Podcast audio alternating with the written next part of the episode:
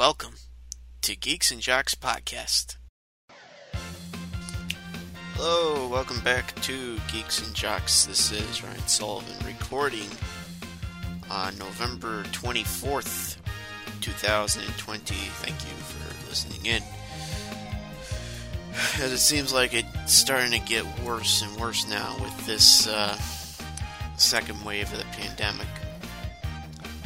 Although here in upstate New York, it hasn't been too bad, but it there has been some signs, especially when you see some things shutting down a little bit for a while, which includes bars.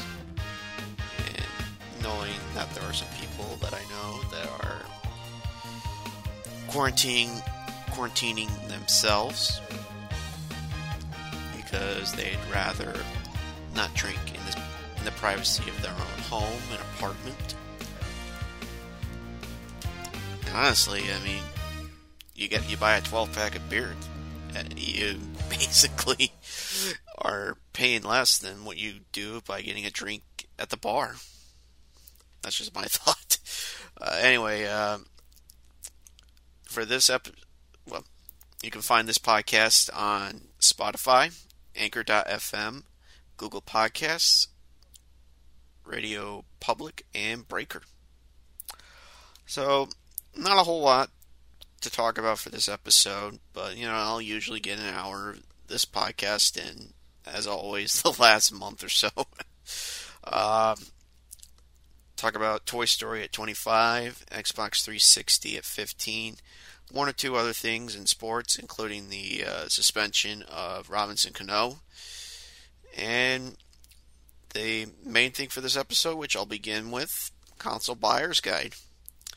So this is something I have done over the last uh, two years since the podcast began, and it's interesting to see where things are now in 2020.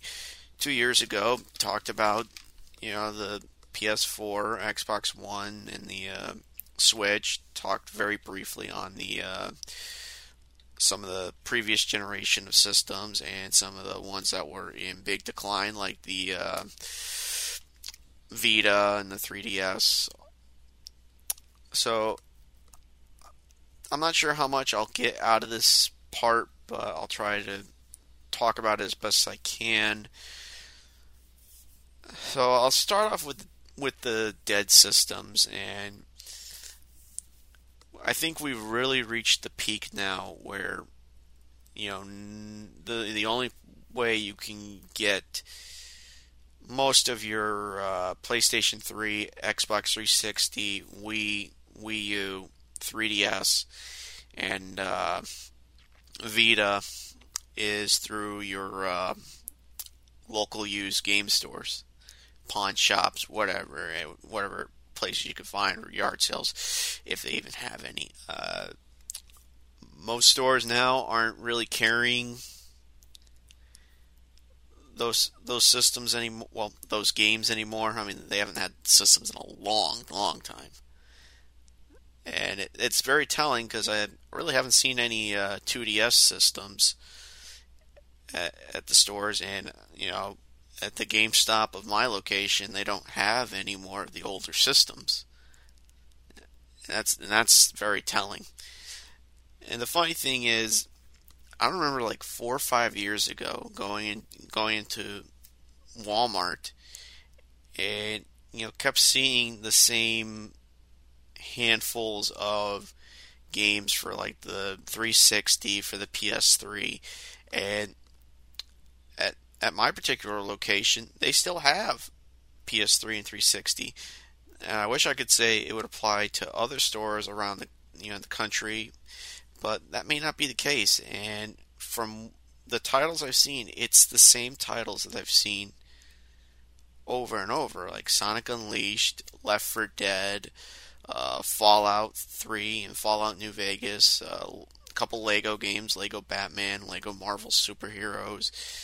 Uh, Sniper, Ghost Warrior, uh, Call of Duty, World at War, uh, Red Dead Redemption.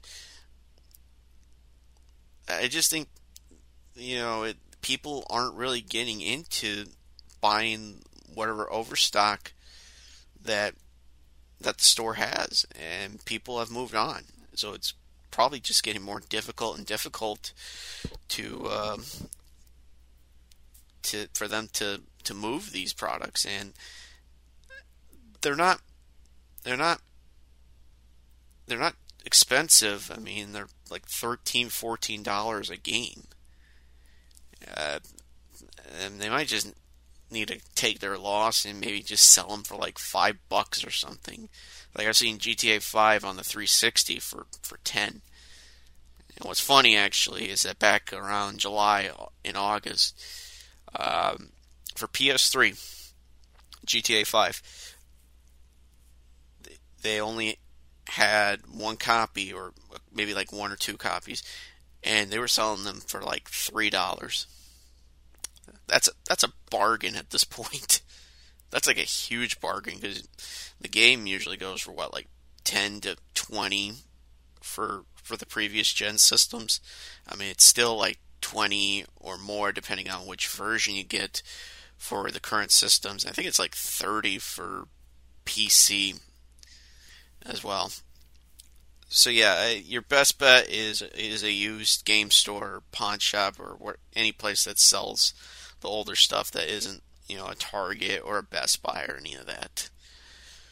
So with that, I'll jump into the uh, current batch of systems that are out. So I'll begin with the PS4 and the uh, Xbox One. I don't have too much to say on on these two systems. Uh, pick your preference, really. I mean, it depends on whether you like the Sony output stuff, if you like some of the features for it, or if you like what Xbox is offering, you know, in terms of like backwards compatibility and uh, certain Microsoft franchises, because they share most of the same library altogether. And I said it last year; it'd be the last really huge year for the uh, for both of them.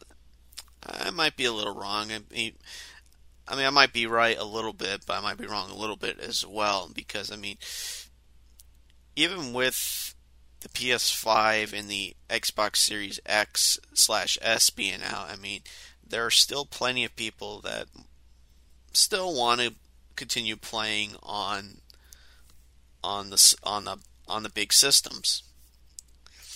And which I'll get into a tiny bit with uh, PS5. They got a few of their games, you know, like Sackboy and uh, Spider-Man Miles Morales.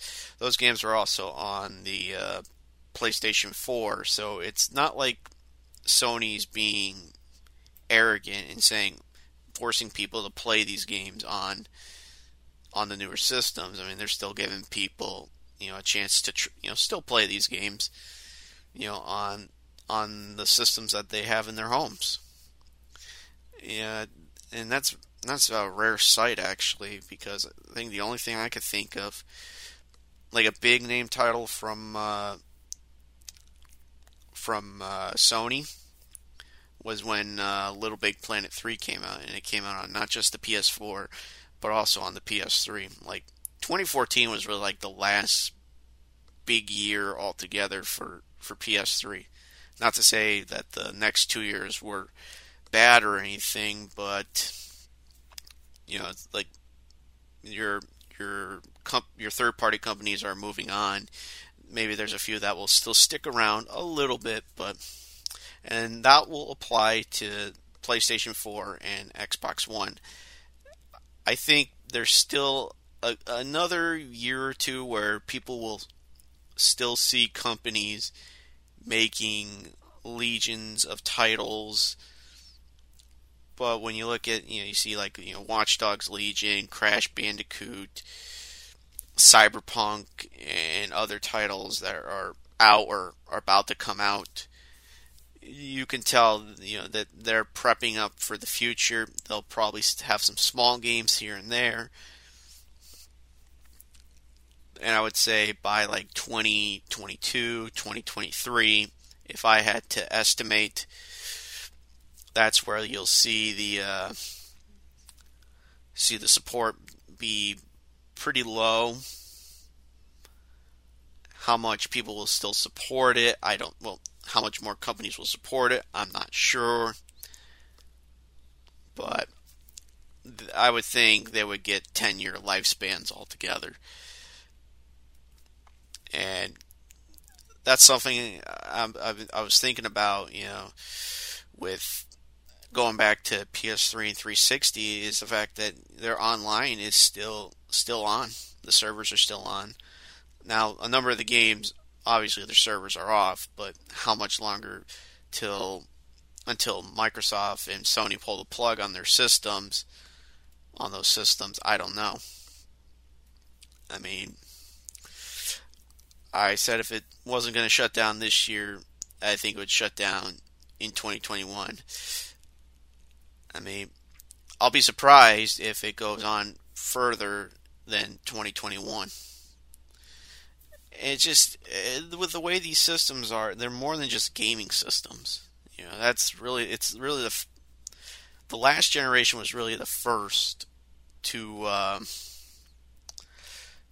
to offer more than just being game consoles, and you saw that with the uh, with the PSP, the uh, not sure about the DS, but PSP, PS3, 360, even the Wii. I think the Wii had some stuff, you know, like like weather and like I, I think at some point they did get a YouTube app and maybe Netflix.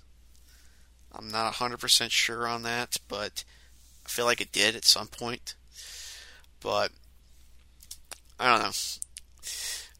And then of course you got the uh, Nintendo Switch doing like gangbusters right now, three and a half years later. I think a lot of it is the portable aspect of it and the fact you could play it on the go or in your home. Uh, Animal Crossing, which is I don't know. It's just it's weird. I don't know what it is. It just seems like if it's like portable Animal Crossing is a huge hit. When it's a home console game, it does okay. Maybe it's the type of game where it's like you got an hour to kill in a, on your ride to work or you know maybe a vacation for yourself. I mean, maybe it's one of those games you'll pick up, play for an hour, you forget about it until maybe the next day or maybe sometime later in like the evening or whatever.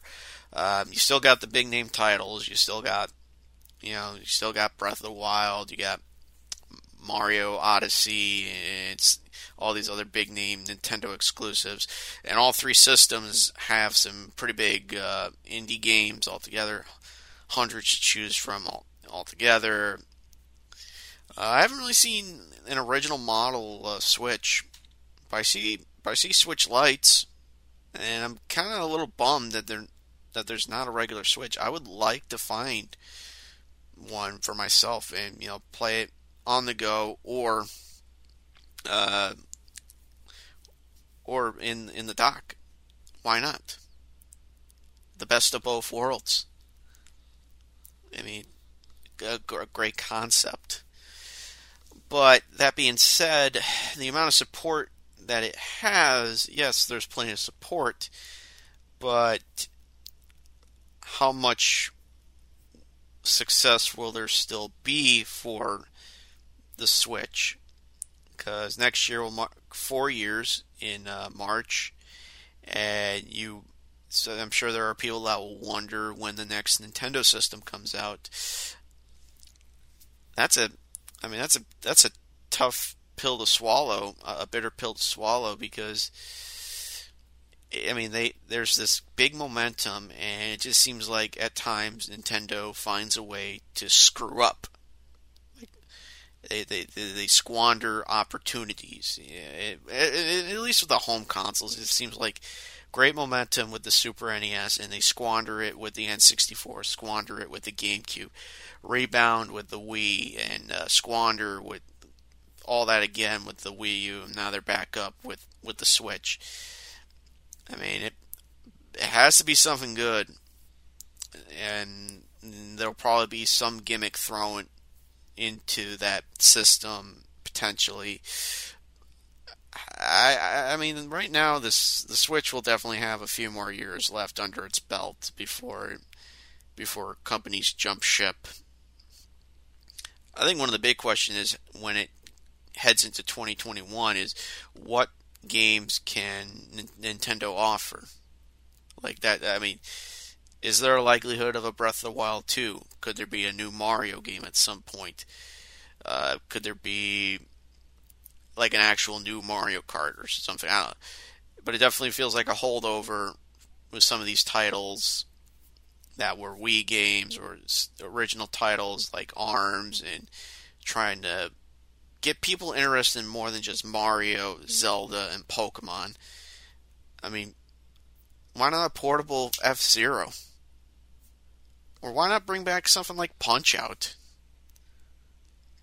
or get like a get a new Donkey Kong, not not Tropical Freeze. Like get get some get some pe- stuff that people maybe listen to people a little bit. Maybe understand why people want to see something new.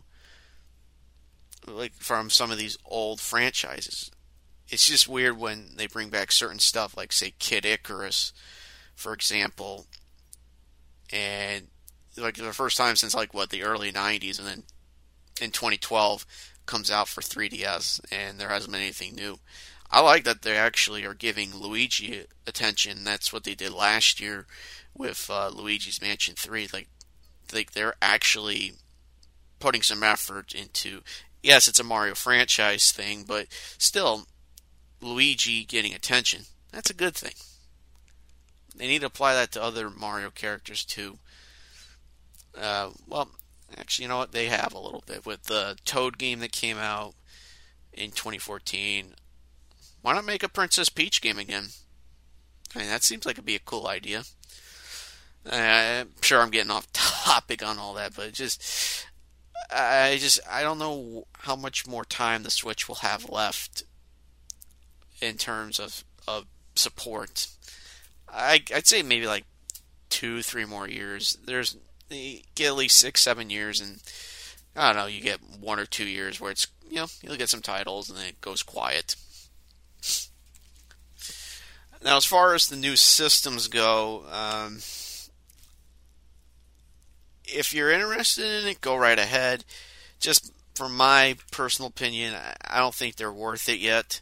I think it, I would like to see what is out within that first year, and maybe it's just me, but I have a preference for PlayStation, and I feel like some of the games that are exclusive to PlayStation, I feel like it has that edge over uh, over Xbox Series X and S, and the fact that their digital is uh, not not 360 gigs out of 500. It's like like 700 or 800 out of one terabyte. Uh, but you know, backwards compatibility on PS4, and yeah, there is um, backwards compatibility from from for Xbox from all their systems, but it's not exactly the greatest concern. It doesn't really have all. It has like a small amount of Xbox titles, decent amount of 360, not all, and I think like most of the Xbox One. So I mean, there's I mean, there's reasons, but I know. I, I I would like to wait a year, like I said, for on titles. Maybe see if there's a price cut as well. I mean, they're I mean, five hundred dollars. I mean, it's not prohibitive, but it's not. Hey, I'm gonna get it. Same thing with like the um, digital versions. Like, eh, I don't know.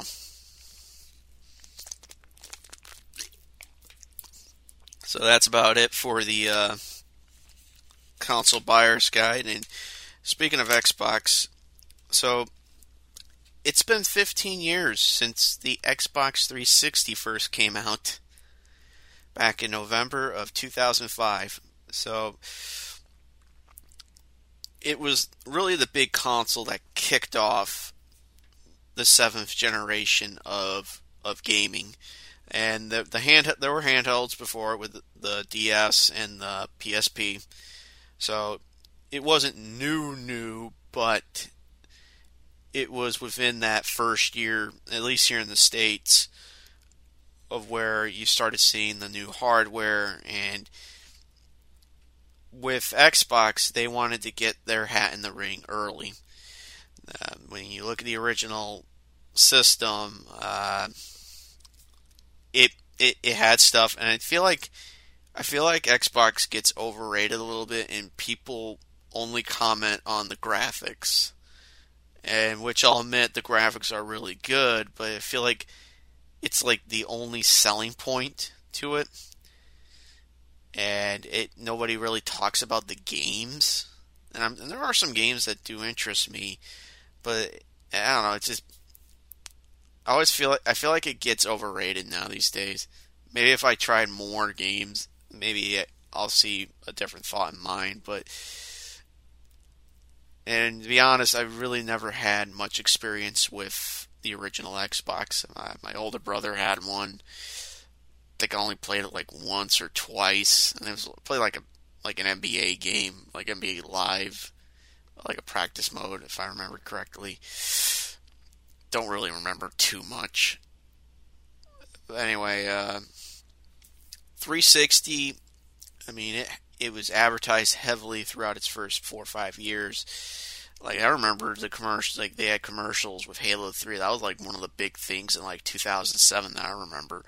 Uh, they had that gamer fuel thing with uh, Mountain Dew, and I think that's one of the big things that I've seen on like like I don't know I don't know what it is, but it seems like it's the stereotype of like of gamers or something or people that aren't gamers, casuals that eat Mountain Dew, eat Doritos and drink Mountain Dew. I don't know where that stereotype came from at all. Maybe it's just, but I feel like it came about in a bigger rate with the 360. Um, big issues throughout the first couple years that included like the red ring of death, which the system was like overheating and all that. It's just too many issues early on, but that's but still good advertising and strong support actually for the 360. It had its share of digital games from the get go. Uh, it had better performance for the most part, and that's something I'll say that, in my opinion, gives the 360 over the edge. The, the edge over the uh, PlayStation 3 is that the games just run smoother. They just are better. It's just more refined. Maybe the fact that it's a, a friendlier system to develop games for. Maybe that's why it does. Though it's not without its hiccups. You know, prime example being uh, Bethesda games, Skyrim, and uh, the Fallout games. They have a tendency to freeze. And I'm sure there are other games that are like that as well, but probably not as big of a rate compared to what Bethesda had in terms of issues. And actually, one of the things I would like to look at are games that Telltale made late in the 360's life. Because I had issues running uh, Game of Thrones on uh, PS3. I went through the entire game, but the big thing was uh, the, the loading late in the game. It just seemed like just getting to the intro of an episode, it took like two, three minutes. Like the load times were were like a big issue. But anyway, uh, my first experience with 360 was kind of a little late in 2009. And I think for my younger brother, um, it was like a year earlier or something. And his buddies had uh, three like Xbox 360s, and that, that's what you know. To this day, he's more of an Xbox guy than he is uh, PlayStation. But I digress. Anyway, uh, the first game I I played was the uh, original version version of uh, Halo Three, and played with with six others. Uh, we did a system link, which is which is interesting, and actually tried it recently with my younger brother, and we I mean, we did some tests with some of the games. We tested out like Call of Duty Ghosts, uh, Dead Island. But one of the things we it was actually pretty fun playing uh, Call of Duty Black Ops. We went did like three and a half hours of uh, of zombies. I think we got to like round twenty eight, and it was just you know, we had to eat eat eat dinner. so I mean, but for what we did, I mean, we did an amazing job of, of just going after hordes after hordes of zombies with that. Now compare that to my first experience of System Link with uh, with Halo Three.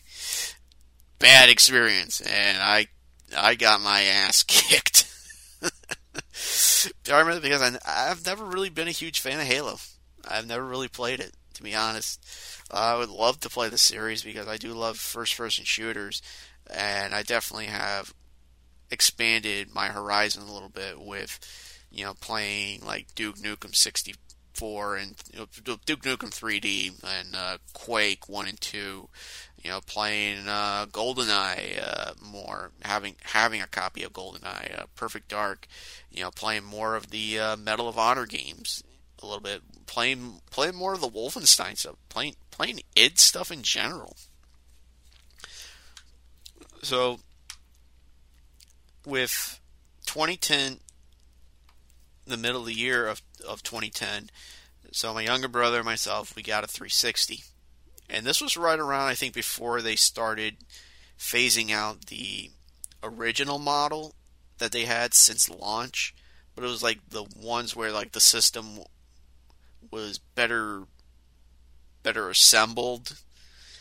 And it was like 120 gigabytes and we got Halo 3 ODST and Forza Motorsport 3 I think. And you know it's not bad for a pack-in game. But you know what? Uh, we got some other games during that time like Call of Duty Modern Warfare 2 uh, GTA 4 I think Call of Duty 4 uh, trying to think of other games that we got around that time. Uh, the Simpsons. Actually, I got a funny story with the Simpsons game. So,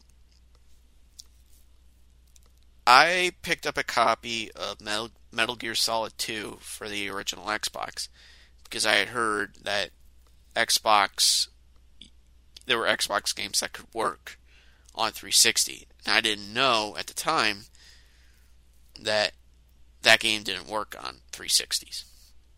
I was kind of bummed out, but you know I could trade it back in, and in exchange, I got an exchange for uh, the th- the Simpsons the Simpsons game, and I that was like one of the first games I really sunk a lot of hours into, and it was like I think it was like the first 360 game I beat.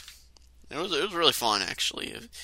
I I got to experience that a lot, but you know, being a first year college student and going away from home for for two years and you know coming home for the weekends every once in a while I didn't have much time with the uh, 360 I mean I, I played here and there. I mean played Call of Duty 4 played you know GTA 4 a little bit here and there. Um, the Simpsons game uh, I think I played a little Madden 11 uh, trying to think of other games. Uh, not much else really within that first year or so. And then like 2011 started to pick up some of my own games like uh, Dead Rising. That's how I've grown to love the uh, Dead Rising games. You know, even though the first game's not programmed all that well, to be honest. And Medal Medal of Honor Airborne, uh, definitely got some enjoyment out of it. Though the difficulty can be a little rough in some edges at some points, actually. Um, got Sonic Generations. Really trying to think of games that I that I had within those first uh, couple of years, like Duke Nukem Forever. Played a lot of it on the uh, 360. I think I played a little bit more of it later on, like during the lifespan of the 360 trying to think of other games. Uh, I, I remember playing a lot of GTA 4 in like tw- at like the end of 2012 and into 2013. Like I spent like a good like six, seven months going through the single player and just trying to do every little thing in the game, and you know it was it was fun. Know, I think it's overrated. You know, played you know like GTA Five when it was like the hot new title. Uh, played some of the free stuff like Dead Rising 2, played Dead Island, uh, Mafia 2, uh, Tomb Raider, you know, within those next couple of years, and getting my own uh, my own uh, 360 in in 2014 as a Christmas gift, you know, and getting able being able to play games at my own pace and do other stuff, you know, play like playing like the Fallout games, actually, you know, playing them completely. Uh, actually, those were some of the games I got in 2012. Actually, Fallout, Fallout New Vegas in 2012. Though I got a complete version like a few years later. Same thing with uh, Fallout 3, but I got Fallout 3 at a yard sale in uh, 2013. Uh, Red Dead Redemption was a yard sale find. Uh, Driver San Francisco was as well. Uh, Battlefield 3. I'm trying to think of other games like Halo Reach. Halo Reach was a Christmas gift, actually. I have to. I I really would have to take a look at what I have because because I've bought a lot more over the last five years than I have that I had like the first five years of ha- of having played an Xbox 360. Like I know there's plenty of stuff, but trying to think. I mean, I, I would have to put my I have to, I have to look at some point, but it's like you know finding games like you know the Orange Box and at a yard sale. I'm trying to think of what else. Like Family Guy, actually, Max Payne three at like uh, GameStop. Uh, trying to see what else. Like, not much else really. I don't think I got much else for like for like Christmas. I mean, most of my stuff since the end of 2015 has been mostly bought at like GameStop, and that was when they were like selling the games out for like very cheap.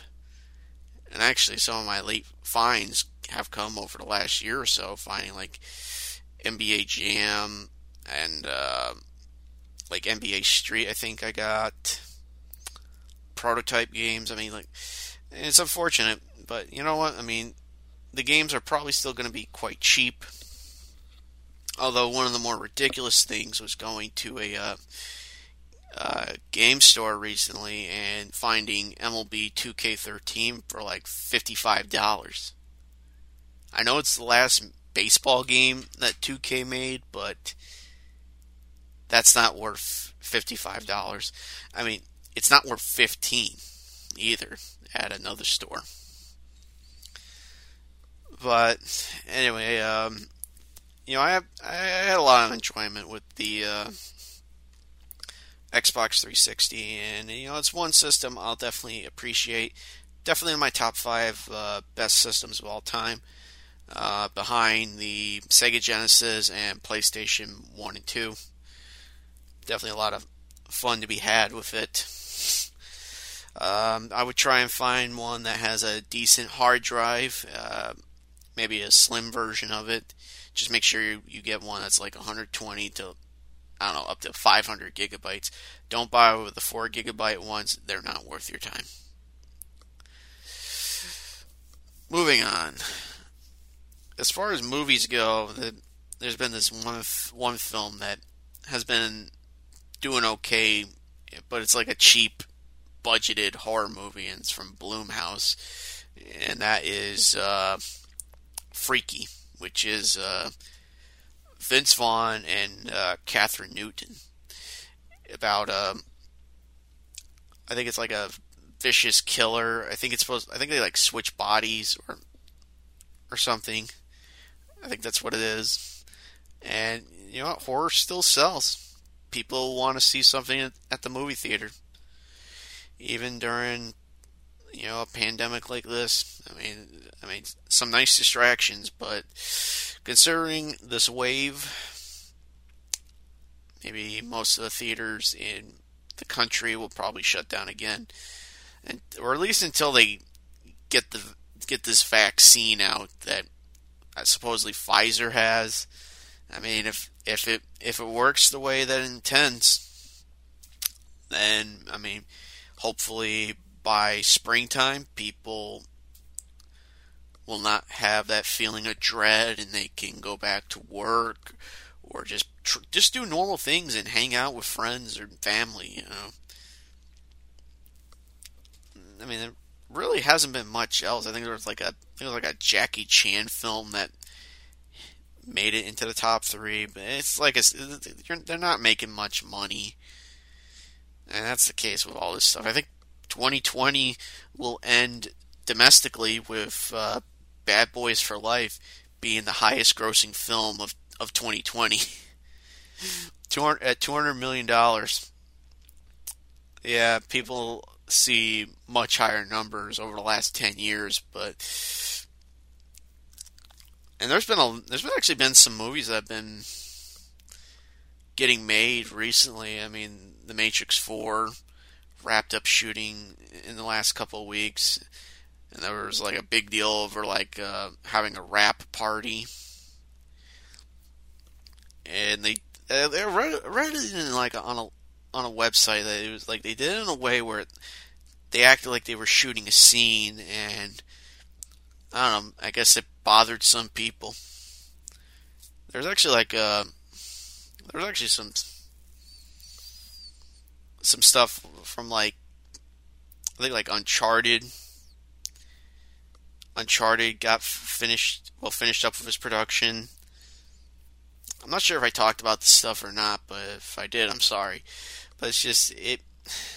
I just want to see some movies in the theater, but I also want to do it with with knowing that I'm not gonna have to deal with coronavirus or anything like that.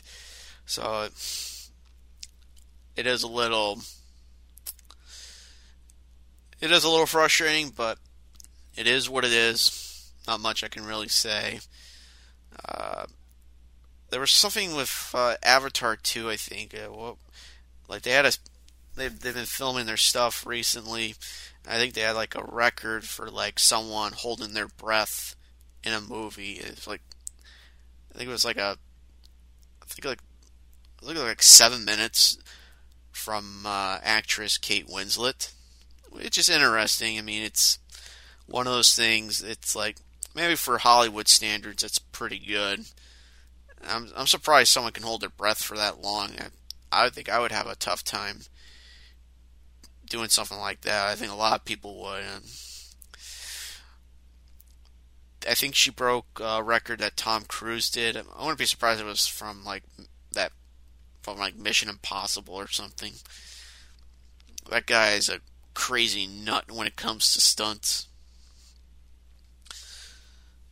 And the one thing I mentioned at the, at the top of this uh, episode 25 years since the first Toy Story movie.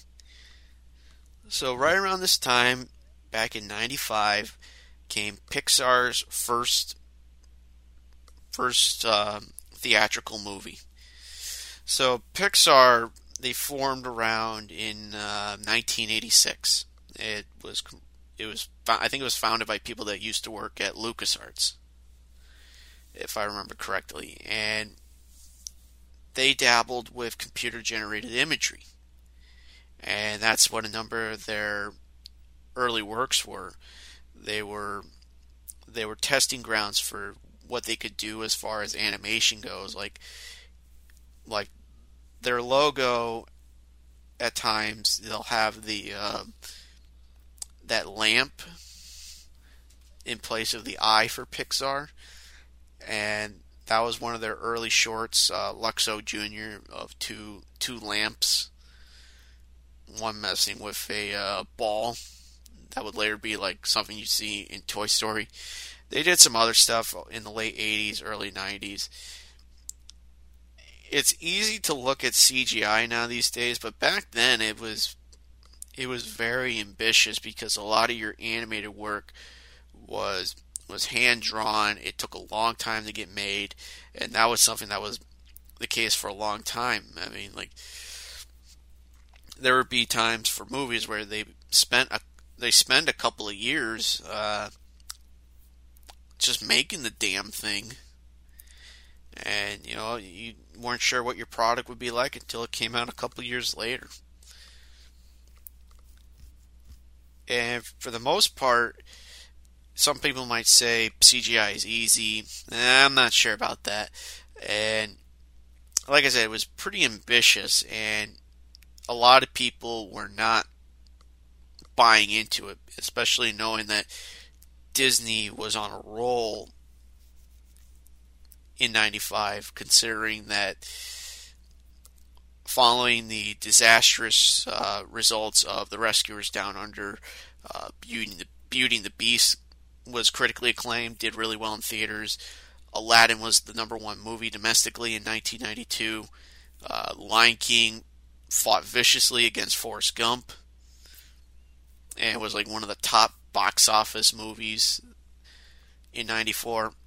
And while looking up on uh, Box Office Mojo how long it was in theaters, it it was out of theaters for a small part in the fall of uh, 94. Then it came back later that year and had like a couple more months in theaters. And this was a, this was actually a summer movie, by the way, when that came out in uh, June of '94. So I had like three, four months in theaters. It was gone for like a month or two, and then came back around the Christmas holiday, I think, or maybe Thanksgiving, I forget, and left the theater again in uh, early '95.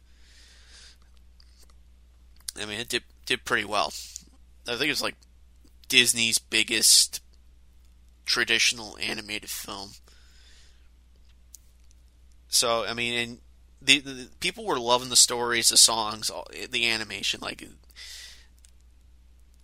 I mean, you're doing a movie that it's gonna look dated as crap sometime down the road, but I think what helps Toy Story is that it it it doesn't rely on the usual Disney tropes. Like like the, their movies feel unique, and that's I think one thing. It doesn't feel like it's an at times idiotic kids film. And while it's while I wouldn't apply that to some of Disney's stuff from like the 90s and 80s and all that, but like it felt like it was a film you could watch any time of any age. Like it didn't like I said, it didn't rely on songs. It didn't like it it focused on being good screenplays, good development of characters at times, you know, funny stuff, you know, serious moments like that like like Pixar put a lot of effort into it and basically with with the first Toy Story, you know, you have uh, your main lead being a cowboy doll, Woody, and all these, you know, legion of toys. You know, includes a Slinky Dog, a Potato, Mr. Potato Head, and you know, a dinosaur, you know, Rex, and, and all these other characters on paper, it doesn't seem like the greatest plot in the world when you have um, a new toy come in, Buzz Lightyear, flashy, and all that. I mean, I think it's just the way they develop the characters, like, like, and it's and it's at a good pace. Actually, it's actually moves very quick. I think it's like an hour twenty. That's an extremely quick movie but it's able to get its points across from point A to point B without any filler crap. And pretty pretty good budget for 95 standards. I think it was like 30 million dollars. Which uh, which says something because considering I think like Lion King was 45 million and that's considering the amount of stars that that were in Toy Story. I mean, without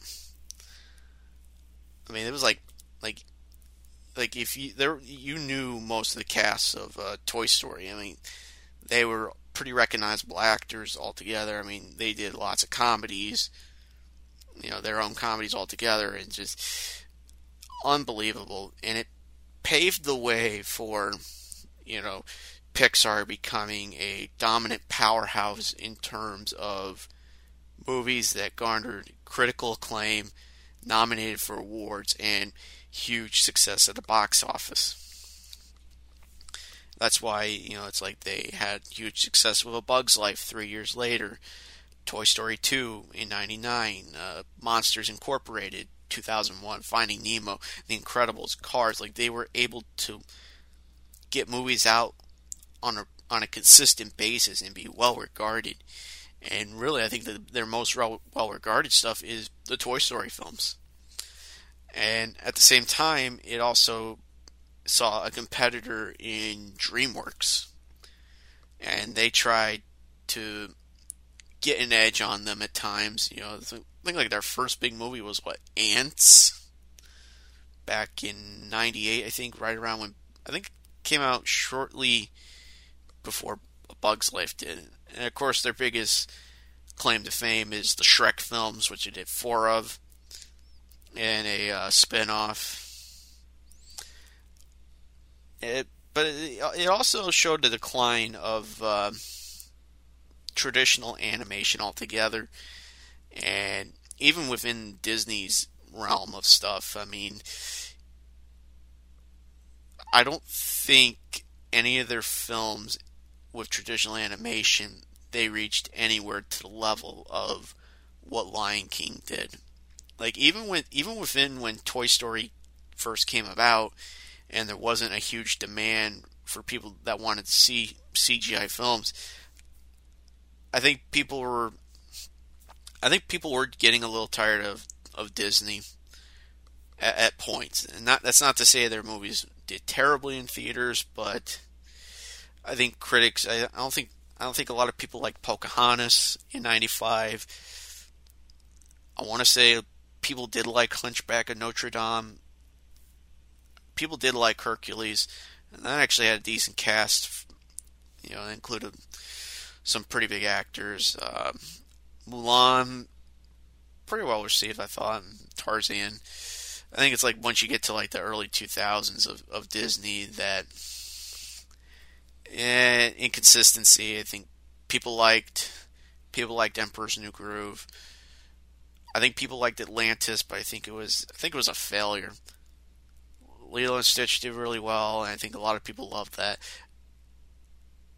I think Treasure was it Treasure Island, I think, or Treasure Planet? I think it was Treasure Planet. I think that movie, I think, was panned, and I don't think, I think that was like a major bomb in theaters. I think the decline, also the decline other stuff like Don Bluth movies not doing really well in theaters. I think of uh, a number of films were getting panned in the uh, in the in the mid to late '90s. I think there was also the amount of uh, direct-to-video movies from Disney that I think people are aware of, but honestly, does anyone give a crap? I would say not really. yeah, I mean, Toy Story did a lot of things. It it marked the end of certain things. It marked the rise of certain things. I mean, honestly, to me, probably my favorite CGI Disney film, and the the franchise altogether. I mean, probably one of the best franchises ever, and having the opportunity to you know, you know, see these movies as a kid and an adult, to see the last one in theaters last year. I mean, you know, such a great experience. You know, to to see what they would do, the various shorts, the video games. I mean, just really a well respected franchise, and honestly, I, do wonder if they will make a Toy Story 5 or anything like that. I don't think they will. I wouldn't think so, especially with some of the voice actors, some of the actors passing away, you know, over the last couple of years. You know, I mean, I, I think just let it be. You know, I don't think there's any reason to keep milking it or anything, even though it's not really a milked franchise. So yeah, Toy Story at 25, one of the greatest animated movies ever. So going on to to sports, and by the way, not really much for uh, television. It's just it's hard to get excited for television before I go to sports. It's just just I don't know, nothing really that catches my eye or anything. Although that Walker reboot on CW that will come out in two months will be interesting. I don't Know, it just seems like it just seems weird. I mean, how do you? I mean, the original had Chuck Norris. Need I say? Need I say more? Though it probably wasn't acquired taste. so, with with baseball, definitely a lot of things you you know that probably I just keep I just keep thinking now with the uh, with the Houston Astros, and it just seems like it just keeps showing up.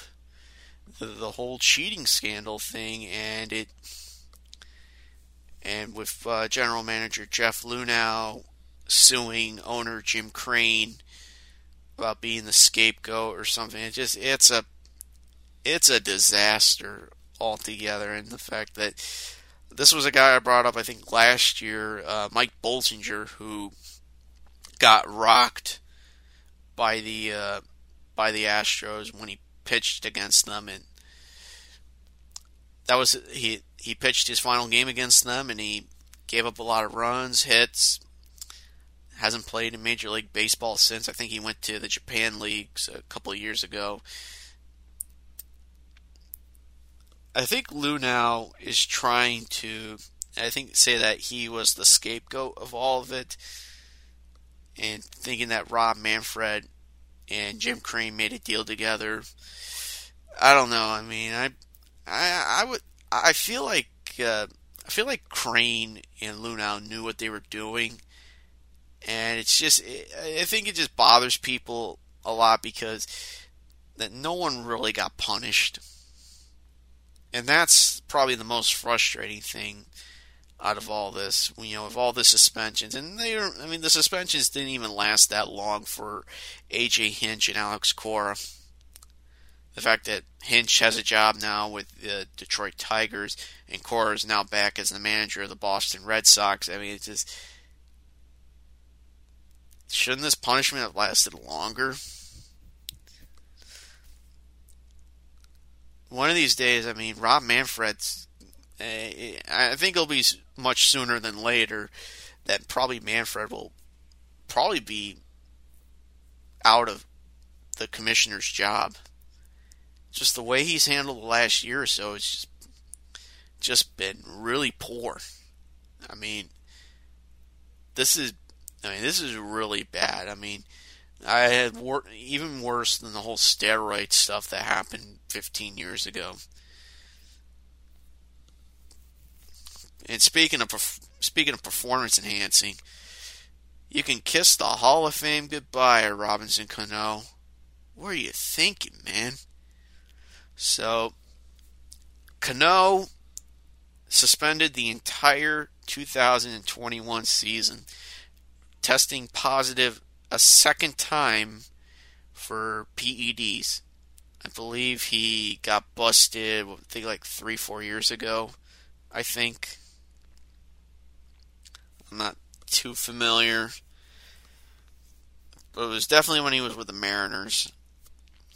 And you'd think, okay, maybe he learned his lesson once, maybe he won't do it again. Nope and that's the unfortunate side of Cano. It's like he, he was a great hitter. I don't really remember much of his defense, but I don't remember it being putrid or anything.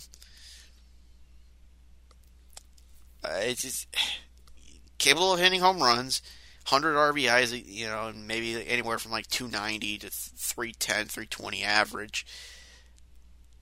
I mean, I know players can struggle late in their careers, but I mean, I mean, there's some that do well, but PEDs again, like It's just. It's a shame because, I mean, I watched him a number of years when he was with the Yankees, and it seemed like there was nothing wrong, and maybe. Maybe it was kind of a good thing they didn't give him a huge contract. I mean, that was that's one of the things I'm looking at for 2021. This is going to be the final year for the LA Angels and their uh, deal with Albert Pujols. Honestly, probably one of the worst deals ever. But it's not like he was that awful. By the way, I think in terms of long-term contracts, really bad. But when you look at some of the other ones, they're like three, four-year deals. I mean, Ryan Howard had a pretty bad contract, and uh, Chris Davis of Baltimore. I mean, this has got to be probably one of the worst performing players based on a contract that netted him so much money in the long run. Like there's much worse than Pujols, but long term wise, probably the probably the worst. And it's ridiculous the amount of money that's being pushed out to these to these players of all sports, and that's definitely going to be something to look at over the next couple of years. I mean, especially as seeing some NBA stuff. I mean, Donovan Mitchell signing a five-year, $195 million deal to stay with Utah. 39 million a year. I mean, do players? I mean, do players really need that much money? And I know rosters are small on the NBA. I'm amazed he even stuck with uh, with the Jazz, considering all the all the issues back when the pandemic began, like him and uh, Rudy Gobert uh, testing positive, effectively canning all sports around the early mid part of March. Not to mention, I mean, the NBA is going to take some take some big losses. I mean, they saved. I mean, they saved a lot of money with that bubble, but may not be enough. May not be enough. Now, there was a couple other people I think that were starting to get some huge deals as well. I think it was like the Atlanta Hawks got their share of people. I think Jrue Holiday going to Milwaukee, and then some of these teams are bolstering to make a run for the finals. And I think I think Milwaukee is trying to do whatever they can to get Giannis uh, a chance to win a title. And there's just so many so many changes, and you know, you wonder who's going to be the top dog in basketball. Probably right now it's still the LA Lakers, but is there anyone that can out outduel them? I don't know. And as I look at the NFL in terms of like these big paying contracts, I mean, I'm going to start off with uh, one of the big obvious ones Carson Wentz. Next year, he's going to get paid four years and $128 million, 32 million a year.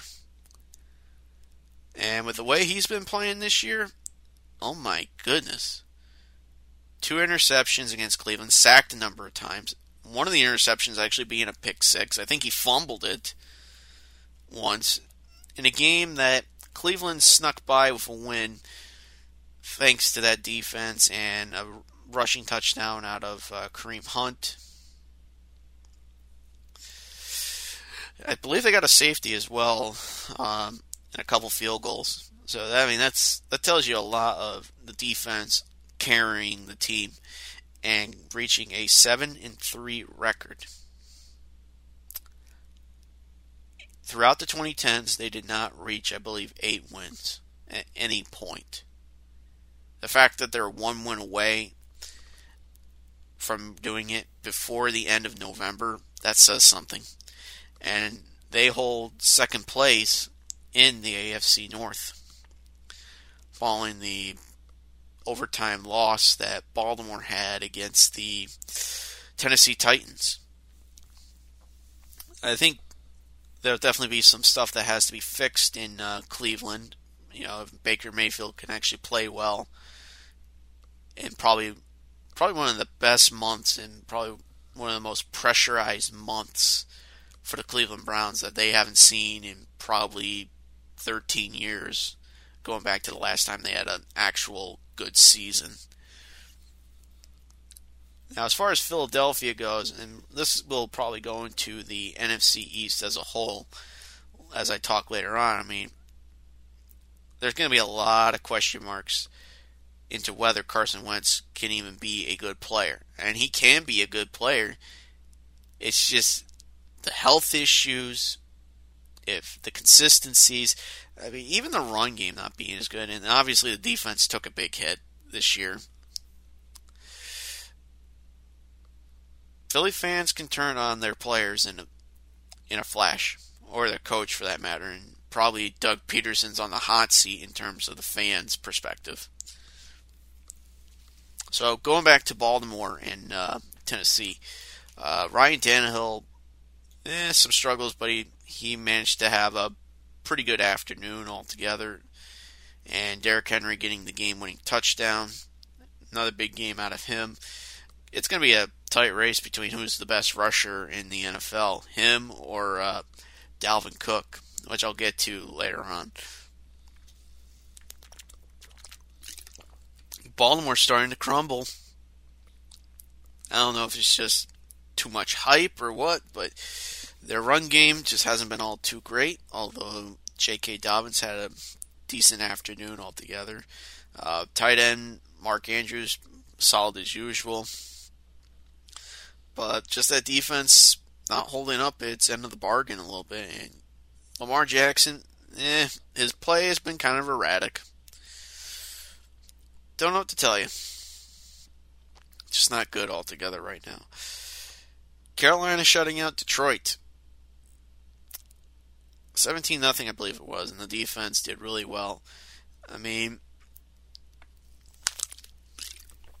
with Detroit, you think, okay, they get a win, they get to 500, and they have something to be happy a little bit before they face Houston on uh, Thanksgiving.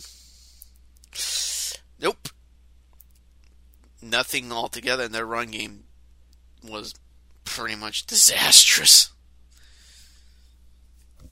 I mean, Carolina can be a decent team, I guess, and they're doing this without Christian McCaffrey. I believe he still has that, what was it, knee issue that's going on right now. Like, he came back, what was it, last week, and got hurt again, and so man, some bad luck, but they're still they're still playing okay. But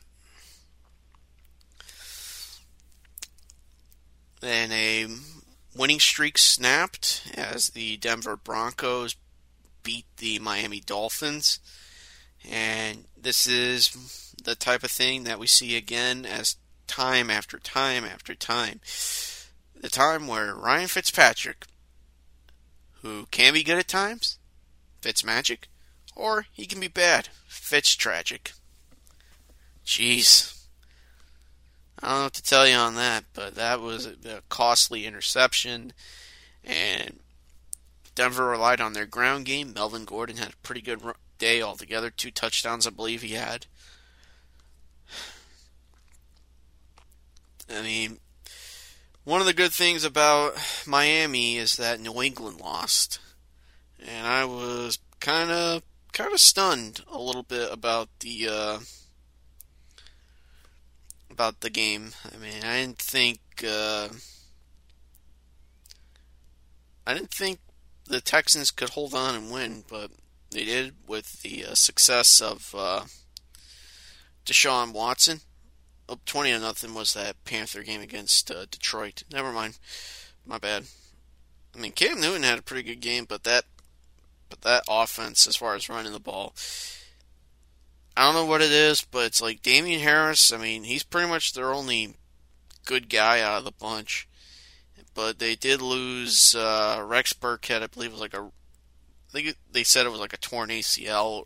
If not, it was like a really bad knee injury. So he he was actually been doing decent over the last couple of weeks, Burkhead. So I believe three touchdowns, all by Watson. He threw two and ran for one. Who was the other ones? I think Randall Cobb got one, and this Coutee guy.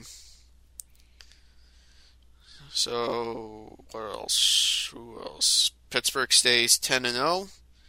Defense playing on a new level. Uh, ugh, this Luton guy, four interceptions. Whew. Let's see. Uh, Roethlisberger, a couple touchdowns. James Conner getting back to where he was. No touchdown, but still, it's a sign of things to come. Keep your eye on this uh, Chase Claypool guy. I think he's up to like 10 touchdowns now total. 8 receiving, 2 rushing. Like this guy if if he's not rookie of the year, he's very close. Like he's very very close. Uh, Saints having a big game against the Atlanta Falcons. Matt Ryan, oof, ugly, ugly, ugly. A couple interceptions and the run game, not there. Although Calvin Ridley had a pretty good game altogether, 90 yards receiving. A lot of the offense for New Orleans came through their rushing attack. Taysom Hill with two touchdowns. Alvin Kamara having uh, having a touchdown, and I mean he's a much better year to, for 2020 than he did uh, than he did last year. He surpassed his receiving, I think, from last year, like a few weeks ago. So that says something. Uh, Washington, pretty big win altogether. I believe uh, Alex Smith, pretty pedestrian game, but this Gibson guy, I mean, some inconsistency, but he's still a pretty good, pretty good guy. You know, if it's not the rushing yards that helps, it's the touchdowns that he gets. Although with uh, Cincinnati, pretty bad. That uh, Joe Burrow, who threw a score in the game, uh, torn ACL, torn MCL, and believe his his knee got messed up pretty badly. And a few of those uh, Washington players actually, uh, you know, consoled him and talked to him I didn't know that Burrow was a redshirt and he was a backup at Ohio State. I mean, it, it, does mean something to some of these guys that you know played at the alma maters, at, at their alma mater, or was with were with them. Uh, there was like Dwayne Haskins, Chase Young, and uh, Terry McLaurin, and that's I mean, basically a Carson Palmer situation. You know, you know, promising young player, and you know, times where he's hurt badly. You know, something people don't want to see. Unfortunate. I, he ended he ends his year on a decent and decent. Well, that, there's nothing decent about what, what what happened, but decent numbers altogether. You hope for him to come back in 2021, if not 2022. Pretty late in the year for that type of injury as far as like a quarterback goes. Uh, Chargers actually survive their game against the New York Jets. And if it's not Claypool for Pittsburgh, Justin Herbert is making a good case for being rookie of the year and for what he's been able to do since taking over as the starter really early in the season. I mean, he's compiled some really good stats and like 360 yards passing in his game against the Jets, three touchdowns. I mean, the big thing was uh, Keenan Allen. I mean, this guy just plays week in and week out, and it's just unbelievable what he's been able to do. Probably one of the more underrated guys that you'll see out of the uh, out of like anyone that that sees wide receivers play. Kind of surprised at Dallas winning against uh, Minnesota. But Andy Dalton, I mean, I think there were people that were like criticizing it. I mean, you need someone with veteran experience, and I mean, the DiNucci guy wasn't really all that great. It was like Garrett Gilbert, Gilbert Garrett. I for it's one or the other. He he looked fine, but that's not a guy you kind of pin your hopes on to uh, to win you games. And you know, Dalton, pretty good altogether. Uh, not so much the yards, but three touchdowns. Uh, Ezekiel Elliott hit 100 yards for the first time this season, 103 rushing, and you know, I mean, they played pretty well. Uh, Minnesota just let it slip at the end, and you know their chances of making the playoffs do get a little slimmer. Despite uh, Adam Thielen with two scores and Dalvin Cook continuing to be one of the best backs in the league right now.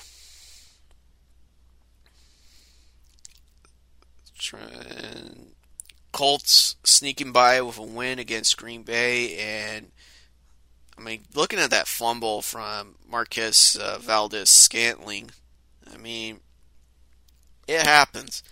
And just before recording, hearing about the death threats that he's getting, I mean, that's that's a shame. I mean, it's it, it's sad to see that from a fumble, and this has happened with like field goals in college football, like people taking the, college football too seriously.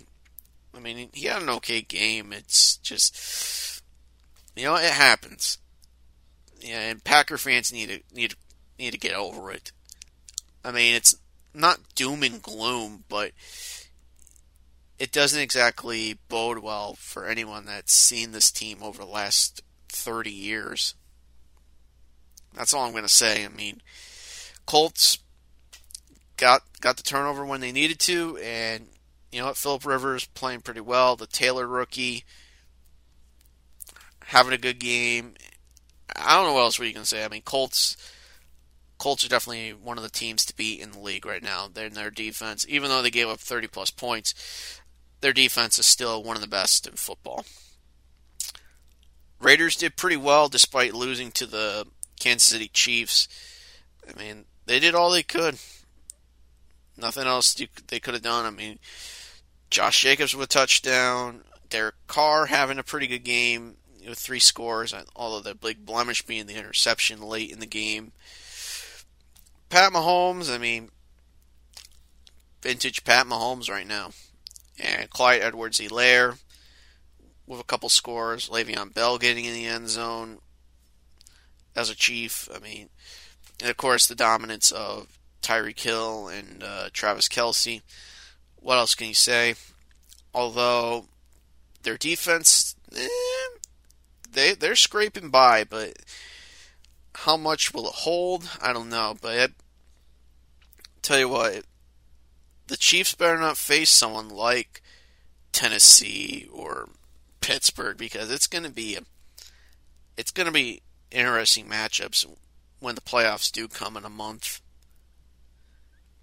And the Rams get first place once again by beating the Tampa Bay Bucks. Pretty much relying on the arm of Jared Goff.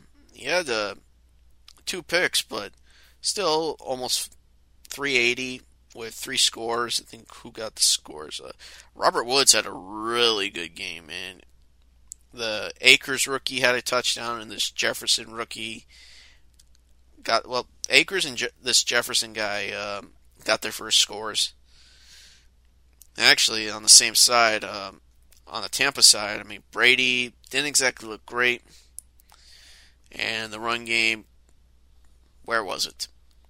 Although it's interesting, uh, Antonio Brown's still playing, considering there was some stuff that allegedly happened where he broke a security camera around his neighborhood a month ago, and I don't know if the league's just trying to ignore it or not, but or maybe the neighborhood, the people involved didn't want to press charges or anything because they know how much of backlash you could potentially get. I guess even though if Brown did break the camera. I mean, it's obvious he has a lot of mental issues. And really, the last few years have been I don't know what is going on with the guy. I really don't know what's going on. But the guy needs, but Brown needs a lot of help.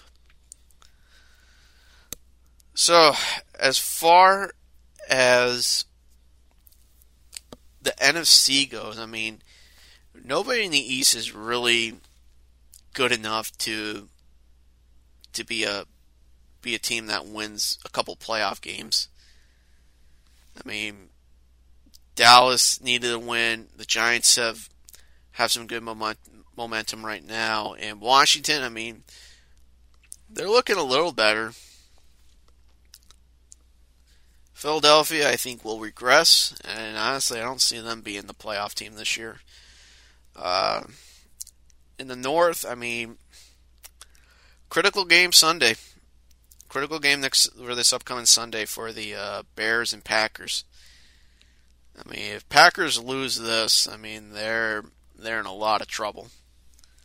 Huge trouble. I mean, with all the issues with with Chicago, I mean, they still have a chance to be a wild card team, but that's that's going to be tough. And Minnesota, I'm not sure how many more chances it'll have, but it it might it, they might not have a, they might not have the opportunity to make the playoffs. Detroit, I don't know. I mean, I feel like we're going to see Matt Patricia get fired at the end of the year. I, it just seems like the culture just hasn't been good at all, and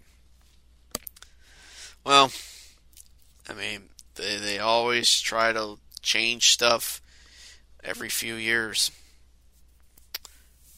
With the South, I mean, pretty big hit for uh, Tampa. I mean, they're still they still are pretty good to be a wild card team, but it's going to be a tough hurdle if they have to face uh, New Orleans. And New Orleans has the big. This is probably the more most dominant team in the NFC right now. Mean, just the fact that they're running the ball really well, and they're doing this without Drew Brees, by the way, who has they found more rib fractures. So I mean, I don't know if Brees' season is over but it's going to be a long time to heal. And I'm not sure if they'll go to Jameis Winston at any point, but Taysom Hill, eh, he had his he had his good and bad, but can he be able to throw the ball? Can he be able to throw a touchdown pass? That will be the big question. Who do you go with under center? Tampa, I mean, just get the defense fixed, try and work with Tom Brady, and just try to run the ball. I mean, I don't know what Bruce Arians' problem is with running the ball. He had he had at times good running games. What went wrong? Atlanta, I don't know what it is, but there's definitely some stuff that I don't know if they'll go with a new coach or something, or if they'll keep Raheem Morris. But so far they've looked okay, and this definitely was a big egg that they laid against New Orleans. Carolina, I mean, I mean, there's potential to be good. Can they carry momentum to where they can build on improvements from this year and do better next year? And it's still a tight spot for uh, the NFC West. I mean, Seattle second place right now. Arizona with the tumble now. Rams. I'm surprised with the Rams playing well. I mean, Jared Goff is. Eh, you don't know what you're getting out of him, but he's still the key guy, and along with the tight ends and the receivers. You know, just the they can beat you in many ways offensively, and maybe the pieces are working a little bit defensively. Seattle, well, their defense showed up at the right time, but they're still giving up 20 points a game. They got to fix some of this stuff if they even want to be considered a serious contender to make it to the Super Bowl. Arizona, I don't know what to tell you. I mean, just I mean, just just find a way to get the run game going. I mean, as much as a great player Kyler Murray is, you can't expect him to win the game every time for you. You got to get that defense to you got to have that defense show up. Make those plays when they need to. And maybe a little more consistency out of Kenyon Drake and Chase Edmonds. As far as the AFC goes, there's not really a dominant team. I mean, the closest, eh, Kansas City, I think. But even then, their defense, I don't know what it is, but it just seems like they just eh, they come close to in, in losing some of these games. If it wasn't for the arm of Mahomes, this team would probably have a couple losses under their belt. And also, I actually, forgot the times that Harrison Butker. I forget how good his kicking game is at times. They just gotta hope for that run game to be to be something like what they saw out of Edwards-Helaire. And just maybe just the defense just tighten up at the right time and just fix those glaring holes. I mean, Oakland with that loss, is it another collapsing year like what happened last year? I would hope not, but it could have the making of another disastrous second half of the year. Big win for Denver, I mean, and big win for uh, the LA Chargers. I mean, they beat you in certain ways. That defense for Denver did a number to Miami. And for the Chargers, I mean, Herbert, like I said, easily a good candidate for Rookie of the Year. Easily. Now, as far as the South goes, I mean, I don't know who I want to be right now. I don't know if I want to be Tennessee or Indy. And there's going to be some fun matchups very soon going to be a lot of fun to be had because they both have the ability to throw the ball. Some pretty good veterans. That run game could be the catalyst as far as offense goes. But defensively, does Tennessee have enough? And can Derrick Henry beat up a very tough Colt defense? And maybe that kicking game does Rodrigo Blankenship have the edge over Stephen Gostkowski? Nobody knows. But I, I think it'd be a great matchup to see in the playoffs. It really would. Houston, I mean, big win shows that you know they're still capable of winning. But is there a momentum to where they can look good enough to be manageable. In Jacksonville, second overall pick, here you go. Man, I don't think they're trying to tank on purpose, but just. I'm sure they're missing Gardner Minshew a lot. And where's the defense when you need it? Dang. Uh, the North the great north. Outside of Cincinnati, of course. Man. Pittsburgh, I mean, you know what? Uh, this might be the most dominant team in the league, period. Um, other than the run game, I mean, Ben Roethlisberger hasn't had really that atrocious of a season. I mean, he's been playing on a high level. Uh, some good receivers altogether. The tight end in Eric Ebron doing decently. I mean, the defense playing lights out. Although they've had their close shares of uh, losing, the big big example I can think of is their game against Dallas. Probably the best team in football right now. Cleveland, I mean, they've they've squeaked by a couple times and a lot of it is due to how good the run game is and well though their their game against uh, Philly, you know the defense showing up. If they can just have those kind of games defensively like they did against Philadelphia, I mean they could be unstoppable, and maybe they can ease the stress off of Baker Mayfield a little bit and try to help him get to those uh, get to those big wins that lead them to a playoff spot for the first time in 18 years. Baltimore could be a tumble, and it doesn't help that their uh, running backs Mark Ingram and uh, J.K. Dobbins have been put on the uh, COVID list. There were some other guys. I think Adam Thielen for the Vikings got on the COVID list as well. And there's the inevitability. I think there could be a point where a game could get canned, and so they have a seven on seven, seven teams per conference playoff format now.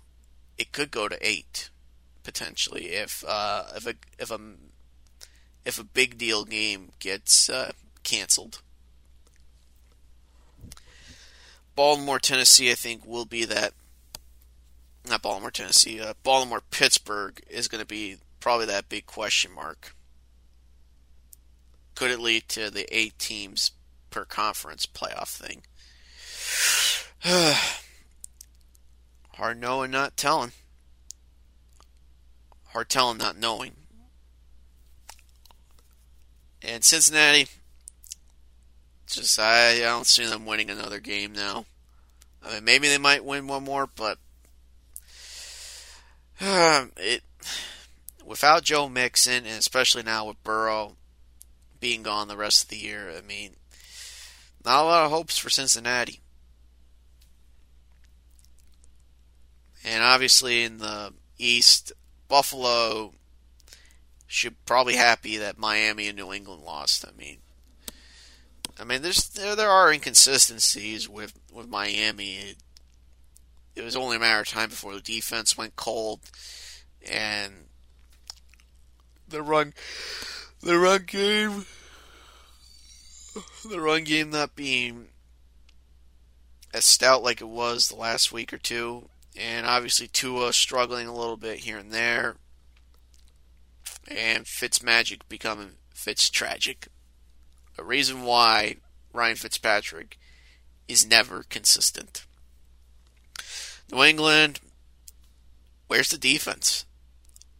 I thought that was like the special part of uh, Bill Belichick's teams was the defense. That's why he won five Super Bowls with the Pats. And that's why he won two as the coordinator of the Giants. Number one defense 30 years ago in terms of scoring defense. And the Jets, well, 0 16 could be uh, could be there. And what's you know the sad thing is they're actually trying to compete. So Joe Flacco is playing okay, and the run game's actually picked up a little bit.